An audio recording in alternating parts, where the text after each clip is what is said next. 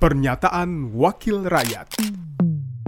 Pernyataan Dedi Yefri Hanteru Sitorus, anggota Komisi 6 DPR RI, fraksi PDI Perjuangan, daerah pemilihan Kalimantan Utara, saat rapat kerja Komisi 6 DPR RI dengan Menteri Perdagangan RI terkait rencana persetujuan kemitraan ekonomi komprehensif regional, rencana pengesahan perjanjian kemitraan ekonomi komprehensif antara pemerintah RI dan pemerintah Republik Korea dan pengesahan persetujuan perdagangan jasa Asia Senin 13 Desember 2021.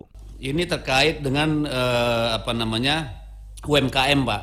Saya khawatir bahwa benar-benar UMKM kita ini bisa memanfaatkan perjanjian-perjanjian seperti ini.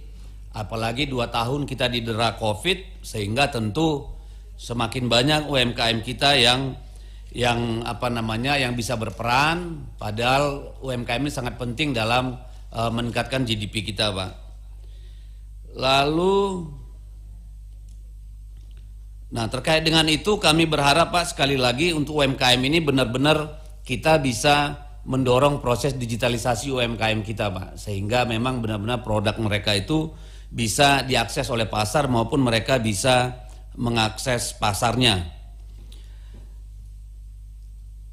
Nah, salah satu yang menjadi kekhawatiran kita adalah bahwa ekonomi kita dengan bergabung di RCEP ini hanya akan tumbuh 0,05 persen di tahun 2030. Nah, kami ingin mitigasi, Pak, bagaimana dengan negara-negara lain?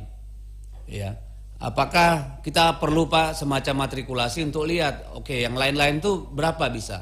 Kita kurangnya di mana? Di mana kita genjot Pak?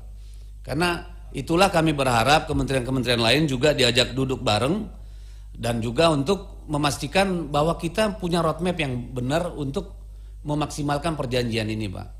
Ini yang saya kira menjadi apa namanya uh, concern dari dari kami. Pernyataan Dedi Yefri Hanteru Sitorus, anggota Komisi 6 DPR RI, fraksi PDI Perjuangan, daerah pemilihan Kalimantan Utara, produksi TV dan radio Parmen, Biro Pemberitaan Parlemen, Sekjen DPR RI. Pernyataan Wakil Rakyat.